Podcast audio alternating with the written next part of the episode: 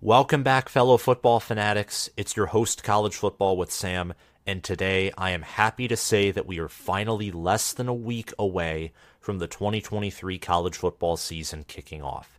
Notre Dame and Navy will take the field in Dublin, Ireland to play at 2:30 p.m. Eastern Time. And you can best believe that I will be glued to the TV the entire time. As long as it's not like TCU versus Georgia, it's a 65 to 7 game. I'll be glued to that screen right until the clock hits zero. This will be the first college football game that we have all witnessed since January 9th. Today will be one of my final preseason videos. I'm going to be talking about who I think the 25 best teams in America are in the 2023 season. This includes regular season projections, bowl projections, conference championship, and college football playoff predictions as well, all wrapped into this one video. I want to get into the details and get right to the content, but before I can, we have to go over some ground rules. There's a lot of information pertaining to each team, and I'm not going to be able to cover all of it in great detail. Otherwise, this would be a three or four hour video. So I'm going to try and, and limit it to about two minutes for each team, and we're going to be starting from 25 going all the way down to one, saving the best for last. On the left hand side of the screen, you will see position by position rankings from the staff to the quarterback, running back, wide receivers, tight ends, offensive and defensive line, linebackers, defensive backs, and special teams. I will give a letter grade to each of those positions. On the bottom of the screen, you will see my final record prediction, which includes any postseason and regular season play and predictions I have for the team. On the right hand side, you will see my detailed schedule predictions along with score predictions. And near the team logo in the middle of the screen, you will see my projections for scoring offense, scoring defense, as well as what my potential power index thinks about each team overall and how they grade each team's offense and defense. Thank you for your patience and your support for this channel. Before we get to it, please hit that subscribe button and like this video so this video can explode and get into the algorithm. I'm hoping this video can get 10,000 views within the first two days, and I know you guys can make that happen. Comment your own top 25 or part of your top 25 down below, and I promise I will reply to your comment and we can have a conversation down in the comment section below. Without further ado, let's jump right in and talk about the number 25 team on my list. I'm so excited for college football to kick off. The Texas A&M Aggies. I have them going 8 and 5, 4 and 4 in the SEC. I think the Aggies will win a big game on the road at Miami. However, this team, much like last year, I expect to be defensively focused. It took a while for me to say that, but I think their identity is going to be on the defensive side of the football. I think against teams that have dynamic offenses, that have great schemers at offensive coordinator or head coach, I think Jimbo Fisher will struggle against those minds. I think Auburn, Alabama, Ole Miss, LSU, and Kansas in the bowl game will qualify as such teams. Auburn and Kansas will have explosive, dynamic offenses. Alabama, LSU are the more physical teams that just have much more talent and are much better developed and coached than A&M, in my opinion. And Ole Miss is a tough road game where Ole Miss is amazing at running the football. A&M's defense, their weakness last year was stopping the run. And while I think they will improve in that area, especially since I think Walter Nolan is going to be a breakout player at defensive tackle, former five star coming out of high school, I think that Ole Miss will still be able to get the better of Texas A&M. A&M is strong at wide receiver. They return Evan Stewart and Moose Muhammad there. At defensive line, they have players like Shemar Stewart and Walter Nolan, who are slowly but surely climbing up the depth chart, gaining experience, and their five star potentials really being tapped into. They're also great at linebacker defensive back, special teams, and they have solid tight ends, and they do have a high ceiling quarterback in Conner Weigman. At running back and offensive line, I have some concerns, and I also think the game of football has passed Bobby Petrino and Jimbo Fisher by. Nonetheless, Texas A&M will bounce back and go bowling, unlike last year where they finished 5 and 7. Up next at number 24, we have the Michigan State Spartans. Mel Tucker and company, I think, will go 8 and 5, 5 and 4 for this season. Michigan State has one of the toughest schedules in America. I think they have the number one toughest schedule in all of college football. Now, that's just my personal opinion. ESPN, CBS, other channels would probably like to debate this or disagree with it, and I think there is debate. However, I think that Washington, Iowa, Michigan, Minnesota, Nebraska, Ohio State, Penn State, and even Arkansas in the bowl game, and I don't want to count out Maryland either, to go back to them, all of those teams do have high ceilings. And Michigan State is a team that, while they have improved in recruiting, it is going to be very hard to beat all of these teams who, in practice or in theory, have a higher team talent composite index, according to 24 7 Sports, or, or maybe a combination of both. Those teams will have better staffs, especially at strength and conditioning. And there's a lot of unknowns for Michigan State this year. I think they'll lose to Washington, Iowa, Michigan, Minnesota, and Ohio State, but I think they'll upset Penn State, they'll beat Maryland and Nebraska, and they'll beat Arkansas in their bowl game. Michigan State will be amazing at tight end. I think Maliq Carr will be one of the best tight ends in the country. On the defensive line, they have players like Simeon Barrow, Jalen Sami, Tunmise Adeleye, who actually transferred in from number 25 Texas A&M. At linebacker, they return Jacoby Windmon. I think the secondary will be the best that it has ever been in the Mel Tucker era at Michigan State. Some weaknesses and concerns for State are the staff. I don't think Scottie Hazelton or Jay Johnson are coordinators that will bring Michigan State into the future. At quarterback, they have good and solid options, but whether it's Katin Houser, whether it's Noah Kim, I have a hard time seeing them in the top four of Big Ten quarterbacks. And they lost wide receiver Keon Coleman to the transfer portal. But I think eight and five, five and four on the season, Mel Tucker will definitely have a bounce back season. At number 23, we have the Kansas Jayhawks. Now, Kansas appeared in my winter top 25. They missed out on my post spring top 25, but back in my summer top 25, 10 and 3, 6 and 3 in the Big 12, and I think this offense is going to be on fire. Now, against a team like Texas, where Texas just completely outmatches them in talent, I think that's got to be a loss, but I think Kansas has the chance to be in every game, period, amen, that they have on their regular season schedule this year. I think BYU and Iowa State, for a variety of reasons, will beat Kansas as well I think BYU's too physical at the lines of scrimmage, and they have a power run game that can allow them to somewhat control the game in a shootout. And Iowa State's defense is just too good, even with all of those suspensions, and it's a road game as well. But outside of that, I think the Jayhawks will will beat Illinois. They'll beat both of the Oklahoma schools. They'll beat Texas Tech, upset rival Kansas State for the first time in a while, and they'll beat Texas A&M in the bowl game. Kansas has Jalon Daniels, and Jason Bean at quarterback. That's, I think, one of the best, if not the best, quarterback duo in the country. And I think Kansas, as a controversial opinion, I think they have the deepest quarterback room in college football. You heard that here first. Devin Neal at running back is also a great player, and then Mason Fairchild, Luke Grimm. There are plenty of guys at wide receiver and tight end who are underrated. This offense will buzz. I think Lance Leipold is a great coach who is just slowly but surely rising through the ranks. ranks.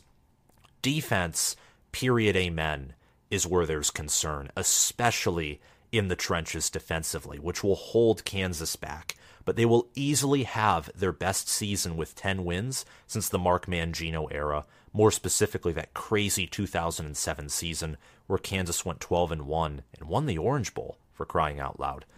Up next, we have Tennessee. The Tennessee Volunteers have kept falling down my list. And part of it is the fact that I like Joe Milton, but I think there are an infinite amount of questions surrounding him, and I can't see him making that massive leap into being an elite quarterback. He has all the physical tools, but I think inaccuracy, along with a defense and more specifically a secondary that was just downright bad last year, and losses on the offensive line will cause Tennessee to fall to a 9 and 4, 5 and 3 in the SEC record, which is still very good. I believe in Josh Heupel, I believe in Tennessee, and Joe Milton to go back to him will have by far his best season as a quarterback and after this year will definitely get drafted in the 2024 draft. Tennessee opens up with a relatively easy schedule. I know that a road game at Florida, of course, in the swamp will be tough, but Florida, spoiler alert, I have them going 3 and 9 this year. With Graham Mertz at quarterback and a defense that is making him look good in practice, I don't think much of Florida this year. They'll start out 5 and 0, but Texas A&M has a big matchup advantage. A&M's D line is much better than Tennessee's offensive line, and I think A&M will get a big win there. Tennessee will inevitably lose on the road at Alabama, in my mind, along with at home against Georgia. They will also lose in a very contested bowl game against the Minnesota Golden Gophers. They'll beat Kentucky for, I think it's the third year in a row, and they'll be 3 0 against Kentucky under Josh Heupel, which is a good accomplishment and they'll also beat Missouri, South Carolina, Vanderbilt, Florida, as I've already mentioned before. This team's going to get nine wins. At wide receiver, they have players like Ramel Keyton, Dont'e Thornton, Squirrel White. They're going to be amazing at wide receiver. Quarterback, I think Joe Milton's going to be good. They have great running backs. Defensive line, they return key players there. But the defense, there's a little too many questions there for my personal comfort. At number 21, we have the Notre Dame Fighting Irish. Notre Dame is going to be the college football team that kicks off the season against their rival, Navy. I can't even believe I'm saying that, that Notre Dame and Navy are a rivalry, but they are. They very much are. And as a Michigan fan, I wish that Michigan and Notre Dame played yearly, but unfortunately they don't. But to get back on topic, Notre Dame this year what was really disappointing in my mind was they couldn't hire Andy Ludwig and they got stuck with Gerard Parker. And in my mind, that sacrifice is a win. The, the, the differential between those two coordinators is between the sun and the next closest galaxy to our own. But I think that Notre Dame, despite a huge loss to Ohio State, an upset loss versus Louisville, and a close, painful loss against USC, I do see them, much like last year, picking up some wins where maybe we don't expect it. NC State could totally be a point where they lose, but I think Notre Dame will squeak out there with a win. I think they'll beat Duke as well and Pittsburgh, who should be solid ACC teams, and I think they'll beat Clemson again. They will have been 3 0 versus Clemson in the regular season since 2020 if they if they win. And I think they do because I think Notre Dame has a line of scrimmage advantage. That run game is going to be able to control that matchup. And I personally think that Notre Dame's going to go into that game underrated. Clemson will be an inflated team, and you'll see why I think that in a few spots. But I think the Irish will go 9 and 4, losing a close bowl game against Auburn in the Gator Bowl. They have a great quarterback in Sam Hartman, and they have a good running back in Audric Estime, but they don't have a ton of well known, proven weapons at wide receiver. At tight end, they're going to have a huge drop off after Michael Mayer left for the NFL. They do return Joe Alt at offensive line and Jack Kiser at linebacker, though. So this team has talent. They definitely can compete for a college football playoff spot because of the tough schedule and their talent. And I think Marcus Freeman is just growing and growing every day as a head coach. But this year, I think once again Notre Dame's just going to get around 8, 9, 10 wins. Marcus Freeman is still building this thing up. At number 20, we have the Auburn Tigers, who are going to be starting Payton Thorne. Hugh Freeze is their head coach. So there's controversy surrounding this program, both within the head coach, but also in how they handled Bryan Harsin and the fact that they've really used the transfer portal to their advantage. I think the Tigers are going to go 9 and 4, 4 and 4 in the SEC. They along with Michigan State and later Ole Miss and Minnesota have one of the nation's most brutal schedules. I mean, when you play Georgia and Alabama, that's just crazy. But I think Auburn will notch a win on the road against California early in the year along with Texas A&M. So they'll start out hot, but Georgia, LSU, and Ole Miss, I think, are too solid, and especially Georgia and Ole Miss when it comes to running the football. Georgia because of their O line, Ole Miss because of Quinshon Judkins. I think they're going to fall in that three game stretch, bounce back against Mississippi State and Vanderbilt, lose in a shootout against Arkansas, but they'll upset Alabama at home and they will beat Notre Dame in the Gator Bowl. This team will be very interesting to watch. I think Hugh Freeze teams from their time at Ole Miss just have a knack for being strange, whether it's beating Alabama two years in a row and then finding ways to lose to Bret Bielema's Arkansas or Memphis. This team could be a toxic team that only causes chaos.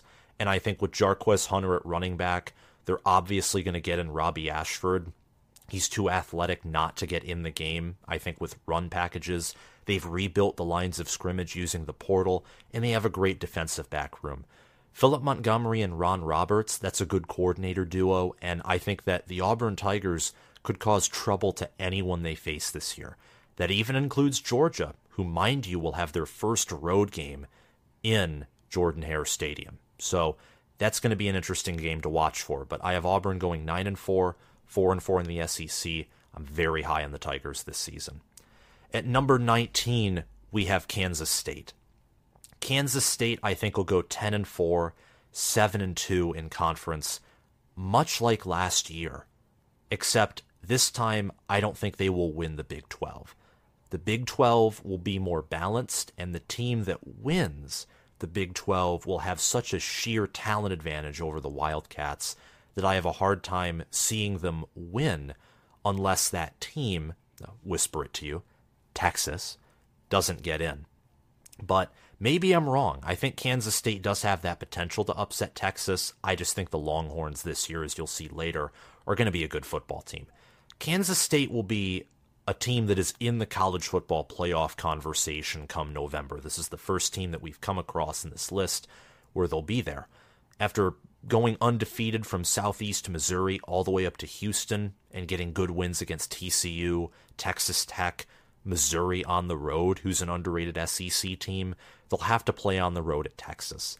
That's a game where Kansas State at offensive line and I think at coaching probably has an advantage, but Texas just has such a good roster and they have that home field advantage that I think that Kansas State would have had a better shot if they caught Texas earlier in the season. But they get them later in the season, and as a result, I think they'll lose to Texas. They'll lose to rival Kansas as well, and they'll lose to Texas again in the Big 12 championship game, as Texas will be that team that keeps growing throughout the season, and they will lose to Oregon in their bowl game. Chris Klieman, Joe Klanderman, Collin Klein, very good staff. You know what you're getting with Kansas State, and Will Howard could be a dark horse Heisman contender at quarterback. At wide receiver, they brought in Keagan Johnson from Iowa, and they return I think Phillip Brooks, but correct me if I'm wrong as well there. At tight end, they bring back Ben Sinnott, and also Cooper Beebe comes back on the offensive line. So this Kansas State team will be fundamentally sound.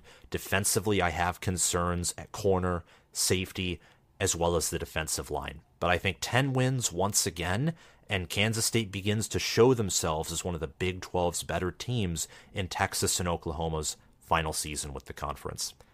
At number 18, we have the Iowa Hawkeyes. I think Iowa goes 9 and 4, 6 and 3 in the Big 10. And Iowa has one of the nation's easier schedules in my mind. Whether it's Auburn, Ole Miss, in Tennessee, they face Alabama, Georgia every year, or whether it's Minnesota or Michigan State or Maryland or Indiana, where they face Ohio State and Michigan in the same season. Here comes Iowa, bringing in Cade McNamara from the portal, returning their entire offensive line. At defensive line, bringing back Joe Evans, Deontae Craig, Noah Shannon, Joe Evans. They'll make one of the best defensive lines in college football. Also bringing back Cooper DeJean at corner. And Iowa just has a road game against Penn State, a road game against Minnesota, and a home game against Illinois, Minnesota, Michigan State, and a few other Big Ten West teams.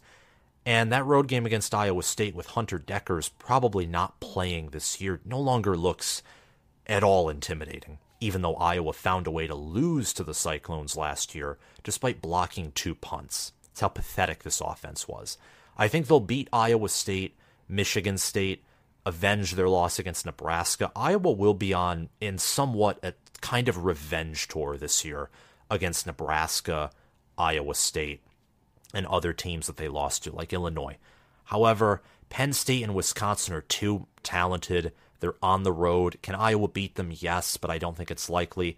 And I think PJ Fleck's Minnesota Golden Gophers finally get that first win over Kirk Ferentz and his staff. I also have the Iowa Hawkeyes playing USC in the Las Vegas Bowl, where I think USC wins off of their sheer talent. And I also think Lincoln Riley is a better head coach than Kirk Ferentz. Just wanted to put that out there. Kirk Ferentz and Iowa have a thousand yard running back in Kaleb Johnson in my mind. They also have one of the best tight end duos in the country in Luke Lachey and Erick All. And their special teams returns both, in my mind, an all Big Ten, all American kicker and punter. So solid on offense, elite on defense and special teams equals a great nine win team who's in the top 20. At number 17, we have the Ole Miss Rebels, Lane Kiffin and company. You know, Lane Kiffin said that the state of college football is a complete disaster, and then he contributes to it. It's the most Lane Kiffin thing in the world. Lane Kiffin and Ole Miss have a chance to cause disaster in college football by either beating beating Tulane or losing to them in their second game of the season. You beat Tulane and you beat America's darlings, or you lose to Tulane, and the entire SEC looks at you and says, "Good luck with your tough schedule that includes road games against Alabama and Georgia." Yikes! I think that they'll lose to Alabama and Georgia on the road. They'll also lose to LSU in a close game at home, but they will beat Tulane They'll beat Auburn, Arkansas, Texas A&M, also beat their rival Mississippi State who they lost to last year before losing in dominant fashion, likely with some opt-outs, to Penn State in the Citrus Bowl. Ole Miss has the second best running back in college football in Quinshon Judkins, and if he's not the second best, his floor is being number three. Judkins was amazing as a freshman last year. He'll get better this season. My concern for Ole Miss Number one's the offensive line, number two is quarterback. They have several quarterbacks who are good, whether it's Walker Howard, Spencer Sanders, or Jaxson Dart. Neither of them are great, so they have one of the nation's deeper quarterback rooms, but their ceiling is so low that that just almost cancels out that depth. But in a good news for the Rebels, if QB1 gets injured, QB2 will step in and almost nothing will change. They also have playmakers at tight end with I forget his first name, but um, Prieskorn, tight end coming in from Memphis, who is really good. He's running with the ones, and they have another good tight end behind him. At linebacker, defensive back, and wide receiver, they do also have capable playmakers. And Lane Kiffin, you may like him, you may not, but I do think there is a part of him that is an underrated coach, and he knows what he's doing by using the transfer portal. I think the Rebels will go nine and four, five and three in the SEC this season, and they'll finish behind only two teams that we'll be discussing in our top 10. At number 16, we have the Minnesota Golden Gophers, who I think will go 10 and 3, 6 and 3 in the Big 10. The Gophers have a Thursday night matchup against the Nebraska Cornhuskers. Thursday night. So right out of the gate, they get tested. And I think that test Minnesota and PJ Fleck will pass with flying colors, with a 100%. It's not because Nebraska's bad. I think Nebraska will have their best team since 2016, maybe even better than the 2016 team. But I think Minnesota's just that good. And I think you're going to see that against Eastern Michigan, especially against North Carolina on the road, where I think they get a big win. Unfortunately, for the Minnesota Golden Gophers. I think a home game against Michigan and a road game against Ohio State are going to be far too much for there to be much of any hope. And Minnesota also between Iowa, Illinois, and Michigan State. That is a tough three game stretch after the Michigan game. I think they are going to drop one of those games, and I think it will be an upset loss to Illinois. However, they will beat Tennessee in a close game in their bowl matchup, and Minnesota and PJ Fleck for the third year in a row will beat the Wisconsin Badgers. So PJ Fleck in Minnesota, I think the Gophers will have their best season since 2019, in large part because of Brevin Spann-Ford and Nick Kallerup at tight end, Corey Crooms, Daniel Jackson, and Chris Autman-Bell at wide receiver. At quarterback, Athan Kaliakmanis and Cole Kramer are battling it out, and I think Kaliakmanis will start. I think Kaliakmanis, with the great supporting cast around him, Nathan Bowie and Quinn Carroll on the interior offensive line, Tyler Cooper and others, he will do well. But I don't think Minnesota, much like Ole Miss, has a game winner at quarterback. They need that great supporting cast. The difference is Minnesota offensively is a better supporting cast than Ole Miss does. However, I think Ole Miss does have a more solid defense. Maybe I'm wrong there, but I think Minnesota does have some concerns at defense after losing Mariano Sori Marin along with Jordan Howden. But they returned Tyler Nubin and Justin Walley as well. So go Gophers, and I think that they're going to shock the world this season, or at least come very close to doing so. At number 15, we have the Clemson Tigers. I thought that I would be one of the people, and by people I mean whether it's pundits, whether it's channels, analysts, or just fans. You can call me whichever one you want. I don't know if I'd go as far to say expert, though I hope I can gain that reputation at some point. I thought I would be one of the people who would rank Clemson the lowest this year. I don't think that's necessarily the case, because even when Josh Pate comes out and says Clemson's most likely regular season record is 10 and 2, even that kind of made my eyebrows raise up. And the reason for that is outside of Florida State, on this schedule, who realistically presents a challenge or should? Talk about theoreticals. Of course, including the Notre Dame game in there is that's upset country. Clemson is going to be better than Notre Dame. But because of matchups and because I think it's a trap game as well for Clemson, I think Notre Dame will enter that game underrated and they'll come out with a big win. There's no other team outside of Florida State and maybe Duke in week one on a Monday night who will truly challenge the Clemson Tigers in my mind. NC State, Miami, not even North Carolina because their defense is just vomit worthy. I think South Carolina takes a big step back. Ultimately, it's Florida State or bust. If they can beat Florida State two times, they're probably a lock for the college football playoff, even though I don't think they're going to come close to being a top four team. Florida State will go one and one versus the Clemson Tigers, and Clemson also lose to Notre Dame in an upset and lose to LSU in the Peach Bowl. I think ultimately Clemson they did the right move by bringing in Garrett Riley. They now have one of the better staffs in America again. At quarterback, they have Cade Klubnik. They have Will Shipley at running back, who could be a Heisman contender there. But at wide receiver, tight end, you know, they lost Davis Allen at tight end. The offensive line isn't good. They haven't recruited or developed exceptionally well there. Defensively, they have the talent, but I have some questions about Mickey Conn and that defensive staff and, and Wes Goodwin.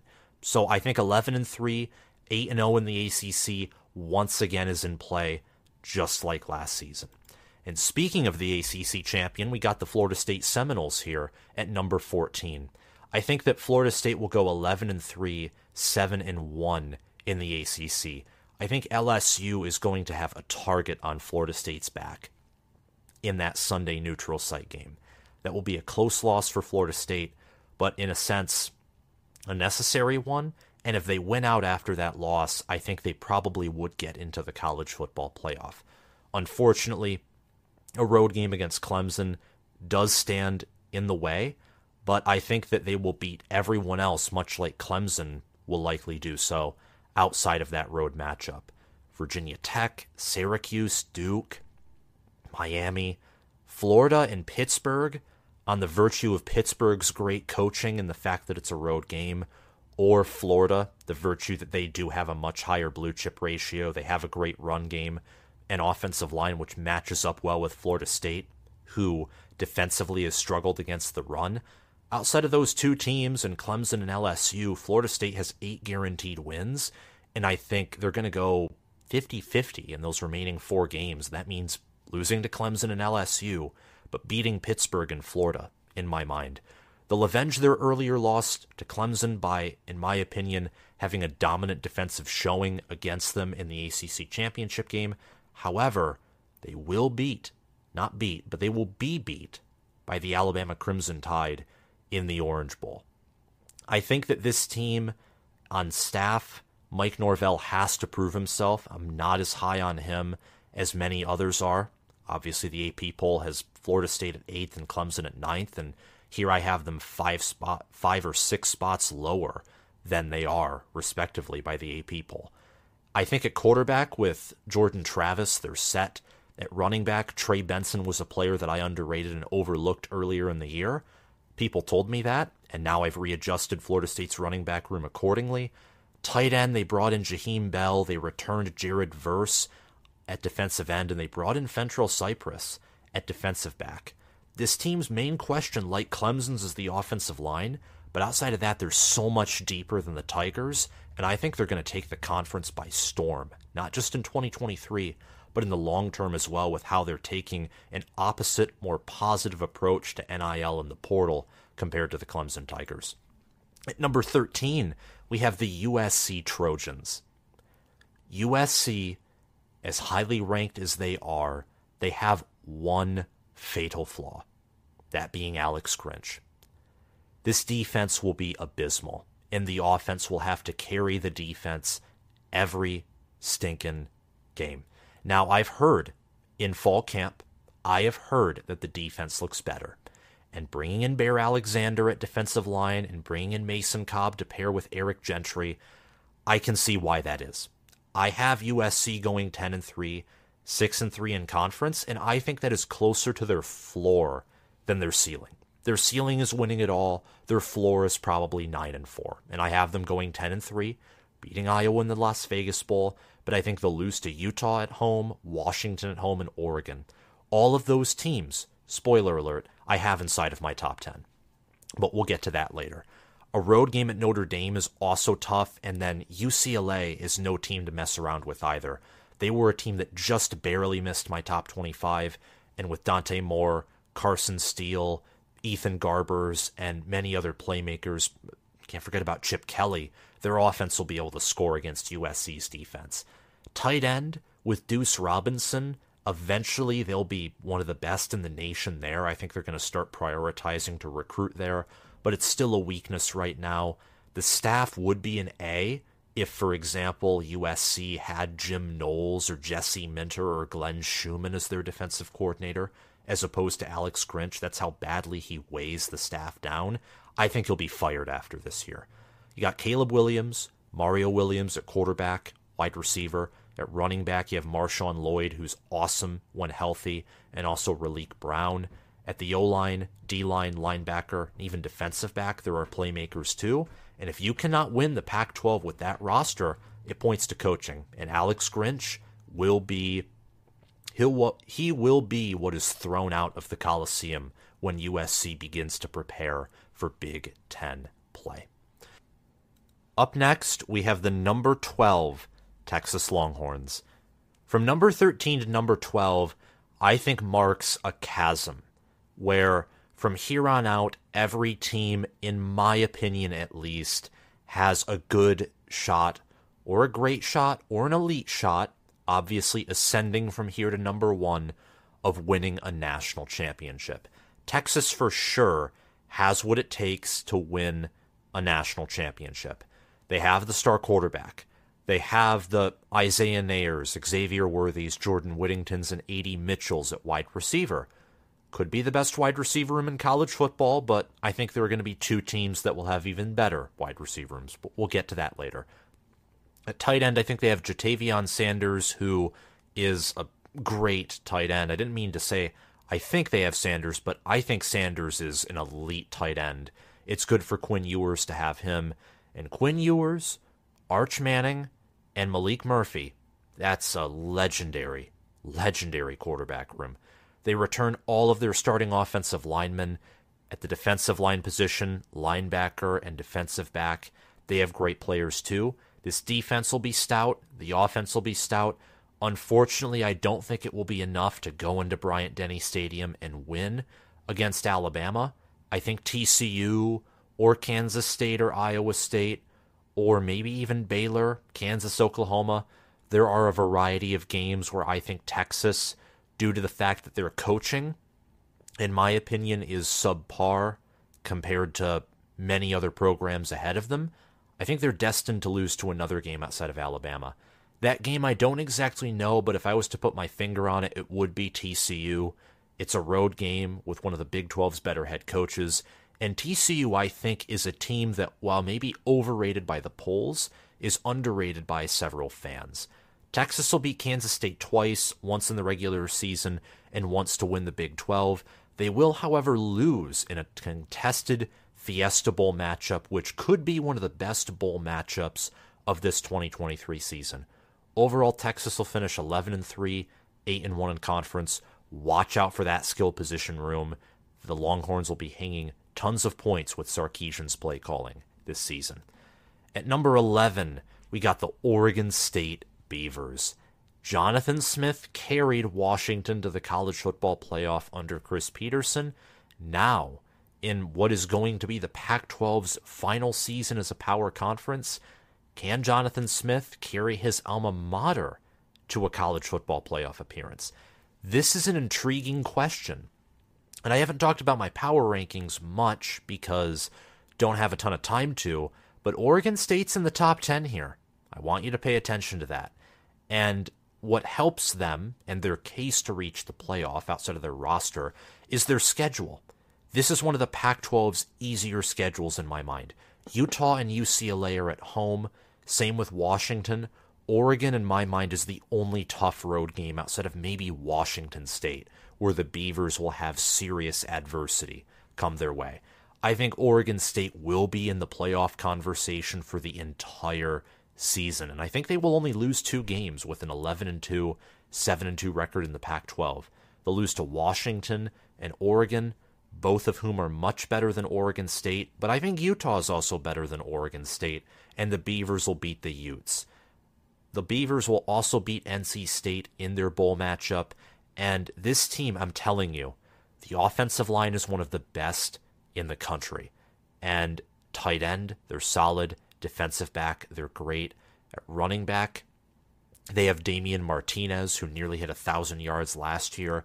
They bring in DJ Uiagalelei at quarterback, who I think is going to resurrect his college career and NFL hopes with the Beavers. Jonathan Smith is a wizard on offense. I'm confident this team could reach the college football playoff, maybe even win it all. But unfortunately for the Beavers, Utah, Washington, and Oregon stand in the way. And I think Oregon State is likely going to lose to at least one of those teams, if not two and my pick is Washington at home, Oregon on the road. I'm glad to see Civil War will likely continue as a football matchup, as I think the Oregon State Beavers are just going to keep climbing as a program as long as Jonathan Smith is there. The Beavers are also fantastic on special teams, and that offensive line, I just want to say it again. I would not be surprised if they won the Joe Moore Award this season, and they earned it. At number 10, the first team in our top 10 is the Wisconsin Badgers. Wisconsin rose all the way to ninth, and at times I considered putting them higher, but then they fell a little back down to earth at number 10, which many of you would still consider to be pretty high. I have them going 11 and 3, 7 and 2 in the Big 10, and they face Ohio State in the regular season, and outside of the Ohio State Buckeyes, Wisconsin has a very doable schedule. I could see this team go 11 and 1, and if they can upset Ohio State, uh, 12 and 0 is certainly not out of the question here. Luke Fickell is a phenomenal head coach, and he has a phenomenal staff as well, bringing his strength and conditioning staff from Cincinnati, where they developed several NFL players, bringing Mike Tressel, who was corn crazed mentioned in his Nebraska preview video about how Mike Tressel coached elite defenses with Michigan State despite the fact they had no offense, and Phil Longo much like Jonathan Smith, is a wizard on the offensive side of the football. So I think that staff comes in, and Wisconsin's top four in the Big Ten in returning production. They return a ton of offensive linemen like Joe Huber, Tanner Bortolini. They bring in Cincinnati's starting center under Luke Fickell last season.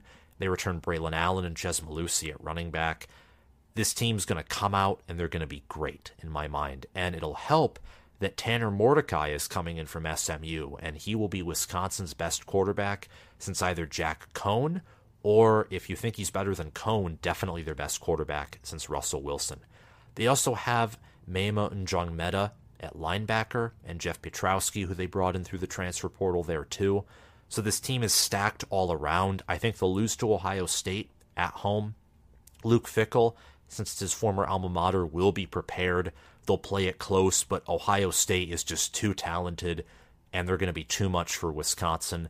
The Badgers, I also see, will lose on the road to Minnesota to close out the regular season, but they'll clinch the West Division before losing to Michigan in the conference championship game. They'll play UTSA, who I think will be the best group of 5 team this year in the Cotton Bowl, where they will win in dominant fashion. 11 and 3, 7 and 2 in Big 10 play, and a New Year's 6 bowl win for Luke Fickell in year 1.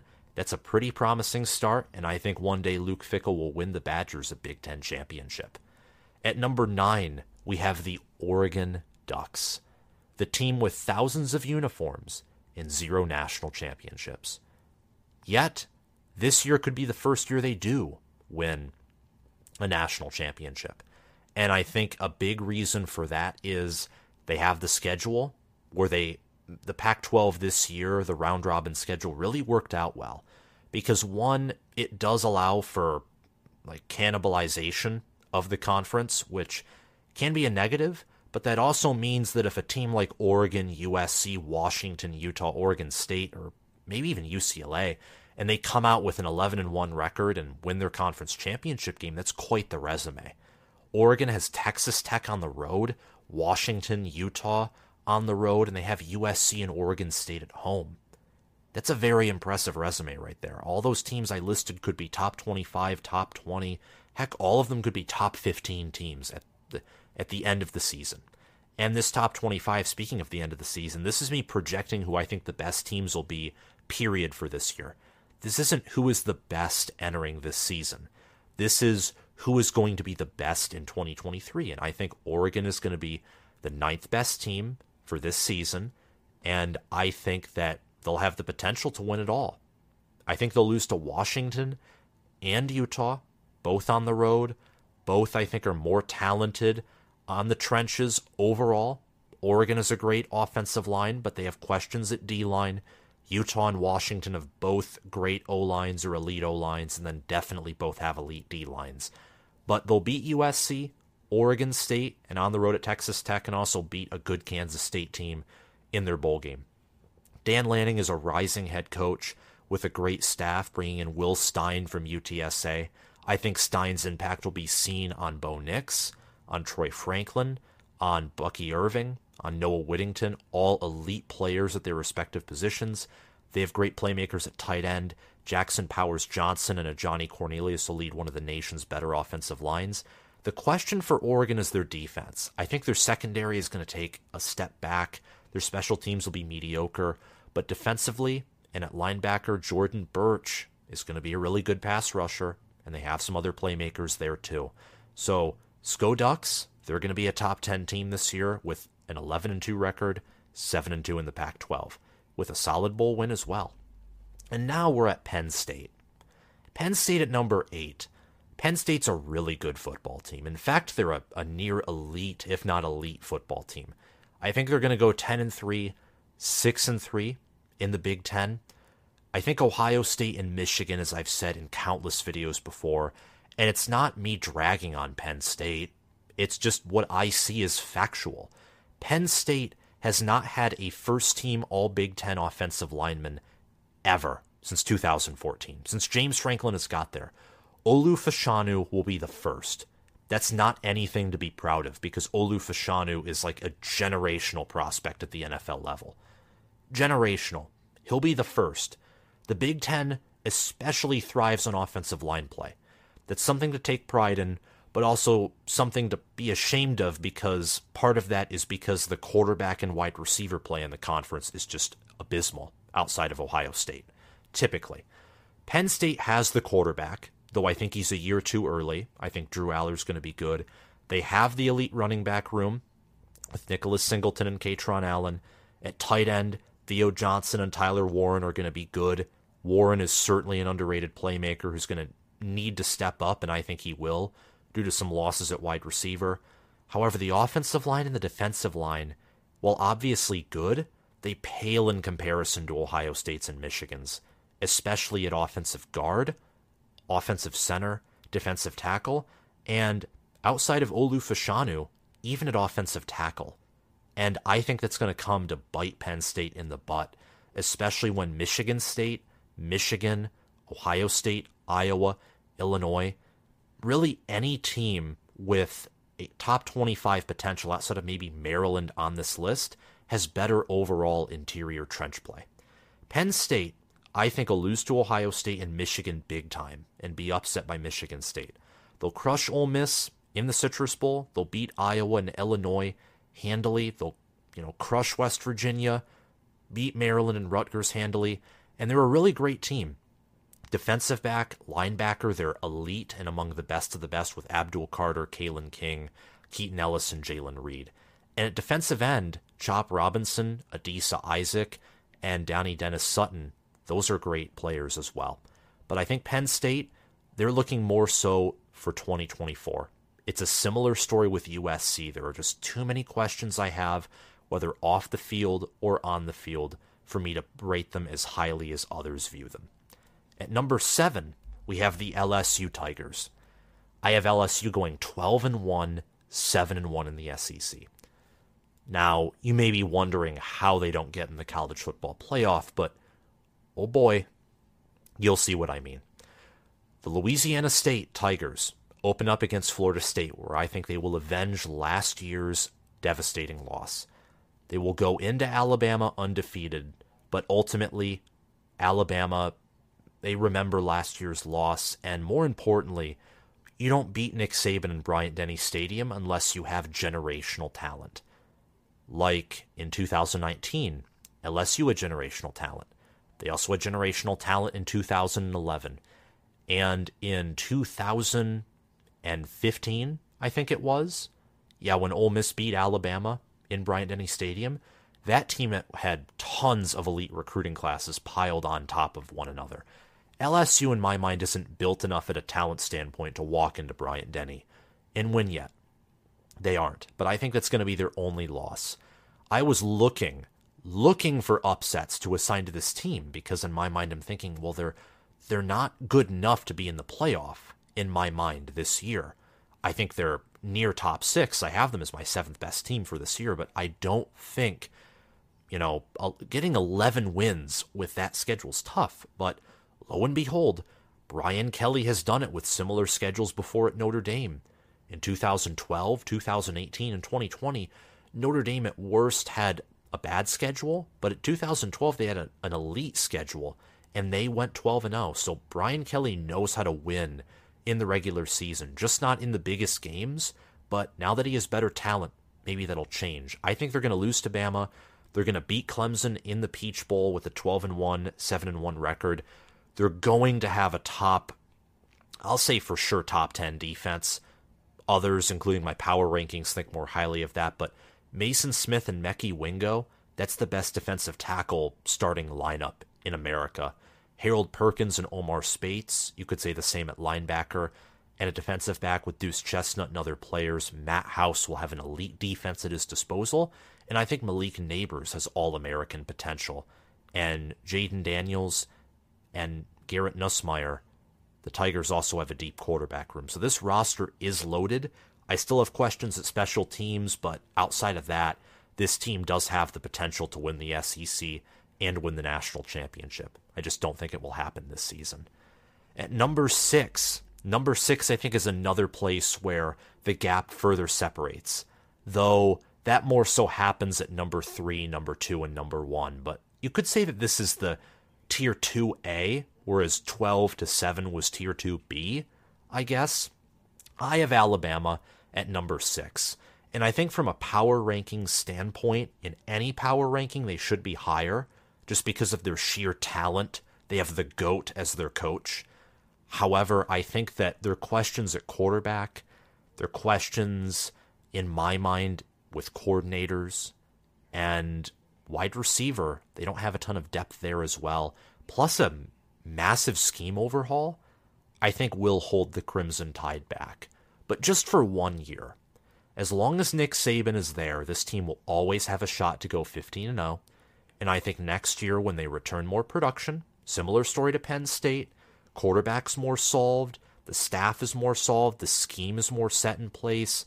I think Alabama might be the nation's number one team in 2024. Penn State could also contend for that. But we're talking about 2023. This team will beat Texas. They'll beat Ole Miss. They'll beat Texas A&M on the road. They'll, you know, crush Tennessee, dominate LSU, crush Kentucky. However, I don't think this team is consistent enough or talented enough or cohesive enough to survive the regular season undefeated. They have not done it for two years in a row. In 2021 and 2022, they suffered a loss. I think this team is less talented than both of those teams when factoring in development and experience. From a high school talent standpoint, purely, this is probably Alabama's most talented team, but they lack experience. They're overhauling their scheme. And whether it's against LSU potentially, or Tennessee, or Texas early in the year, or I think more likely on the road in Jordan Hare, where Nick Saban has never beaten a ranked Auburn team, I think Hugh Freeze, who's already has two wins over Nick Saban, is going to get it done again this year. Alabama will suffer their first loss of the year on the road at Auburn, and then Georgia, who is fundamentally better, I think, at every position, every position except for running back, will beat them in a slow grudge match in Atlanta.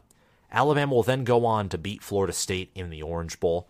Again, Alabama has Nick Saban as their head coach. They have had the best recruiting class in 24 7 sports history in the 2023 cycle.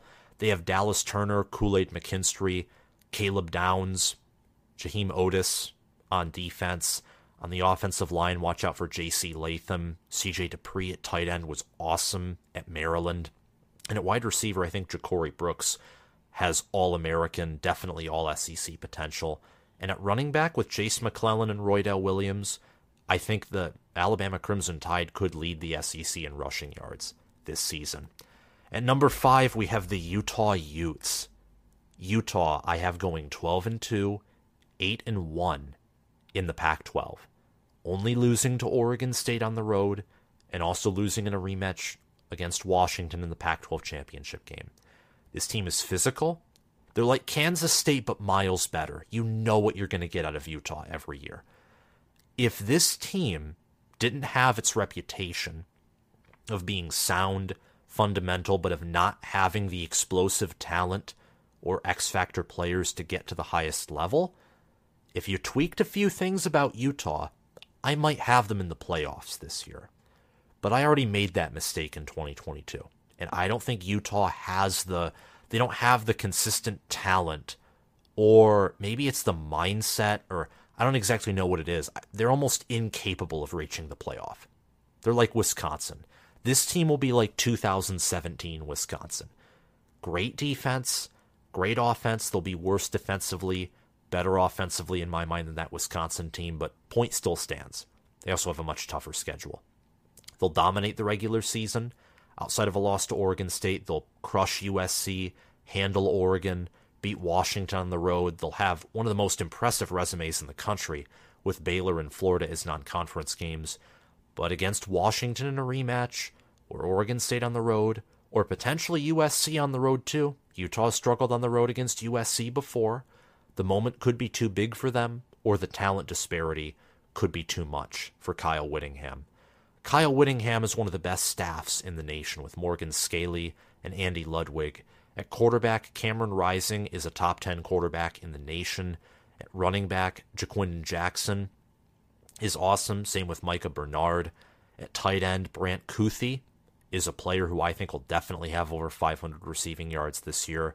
And at the defensive line, Junior Tafuna, who was the Pac 12 Freshman Player of the Year in 2021, I think is primed to have a better season this year than he did last year, along with the entire defensive line.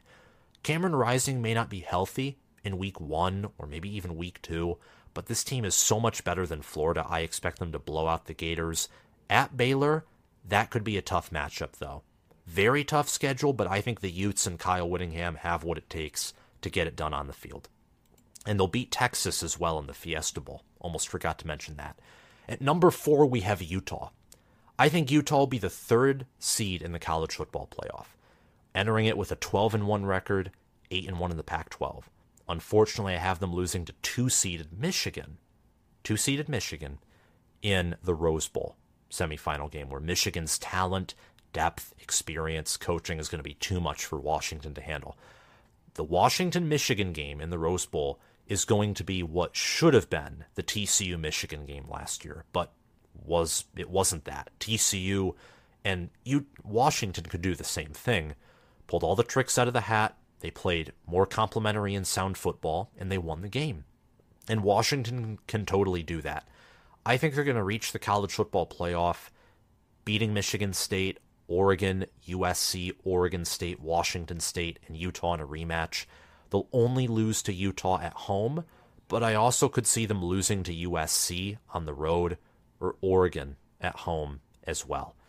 This team on the offensive line has great tackles. They also have two defensive ends on the other side of the trenches who will be drafted at wide receiver. Ja'Lynn Polk, Jalen McMillan, Rome Odunze. I think that's the second best wide receiver core in the nation. At running back, they brought in Dillon Johnson from Mississippi State. At quarterback, Michael Penix, I think, will easily get over 5,000 passing yards this year and will be a Heisman Trophy finalist.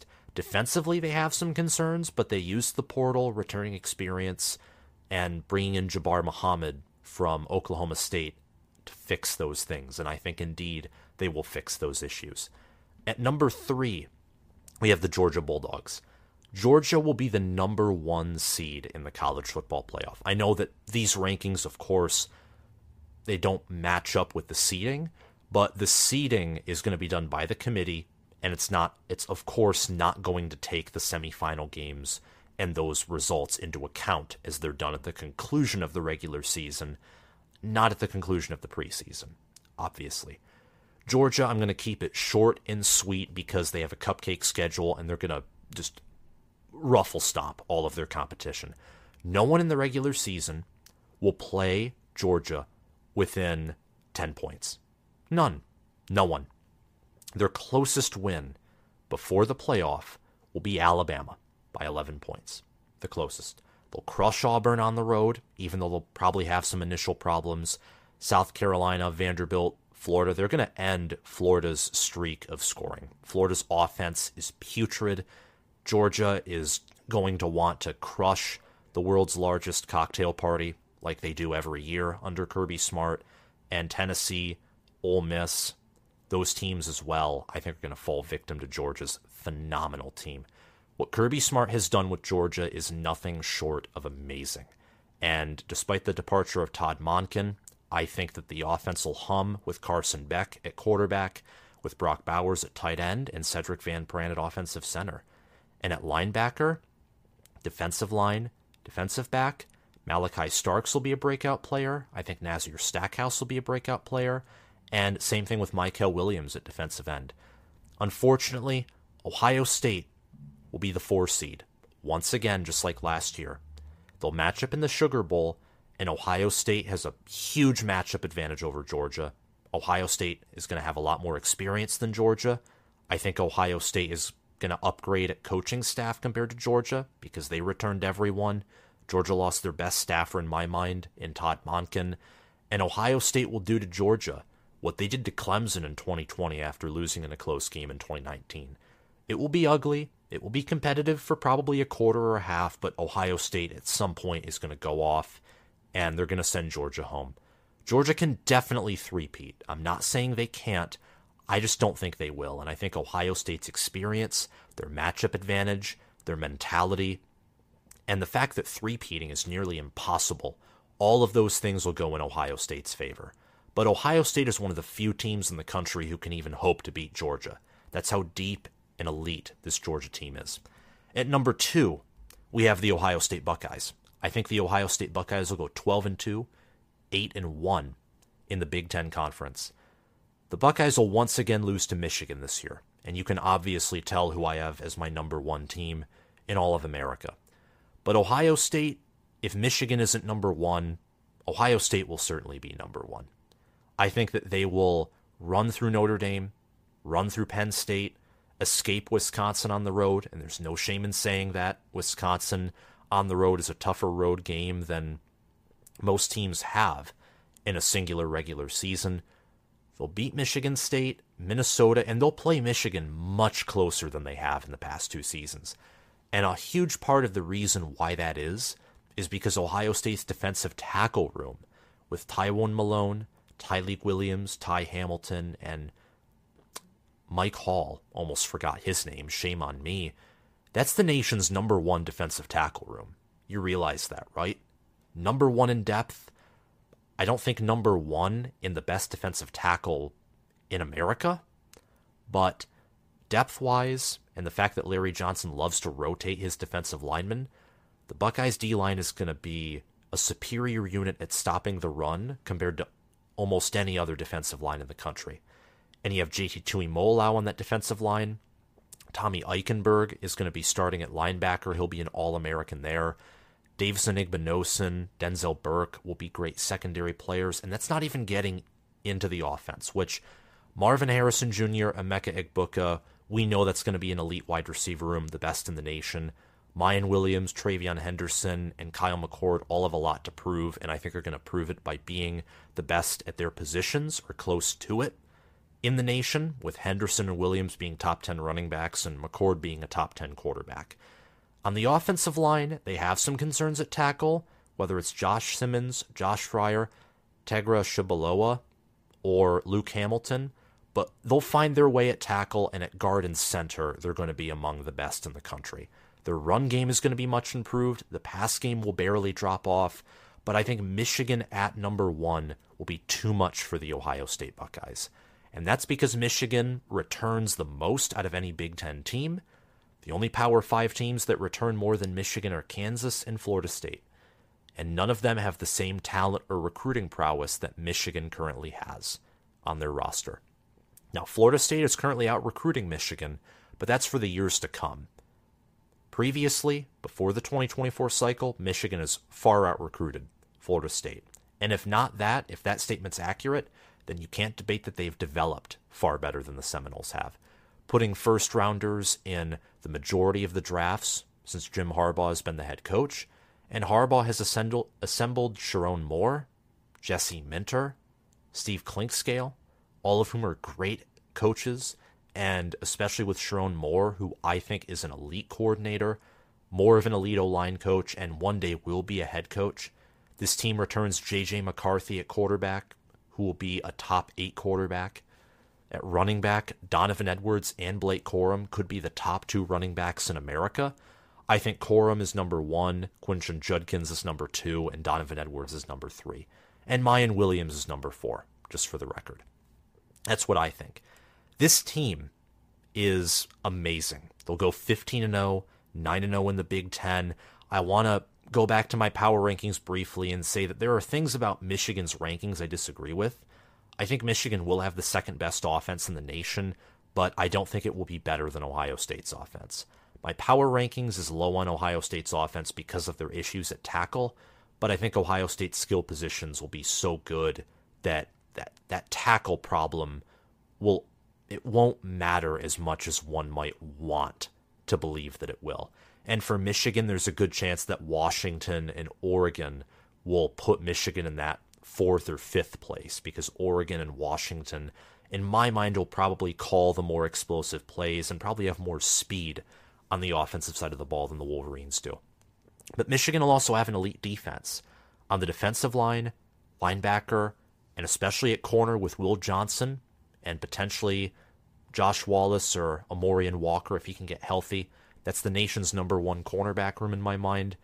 Chris Jenkins at defensive tackle, Braiden McGregor and Jaylen Harrell at defensive end. And at offensive line, we cannot forget Drake Nugent at center and Zak Zinter and Trevor Keegan on his opposite sides on the interior, and Trente Jones, Karsen Barnhart, Ladarius Henderson at tackle. This team, I think, will pass, surpass Georgia's record for players taken in a single draft. And that's the Michigan Wolverines these are the national champ, the the, the national champion that I'm picking for the 2023 season. Pardon me. And that's the conclusion of this video. Thank you guys so much for watching this video. If you liked it, please hit that like button, hit the subscribe button, click the notification bell, and comment your thoughts on this video down below. Thank you all for watching, and I'll see you guys around. Bye bye.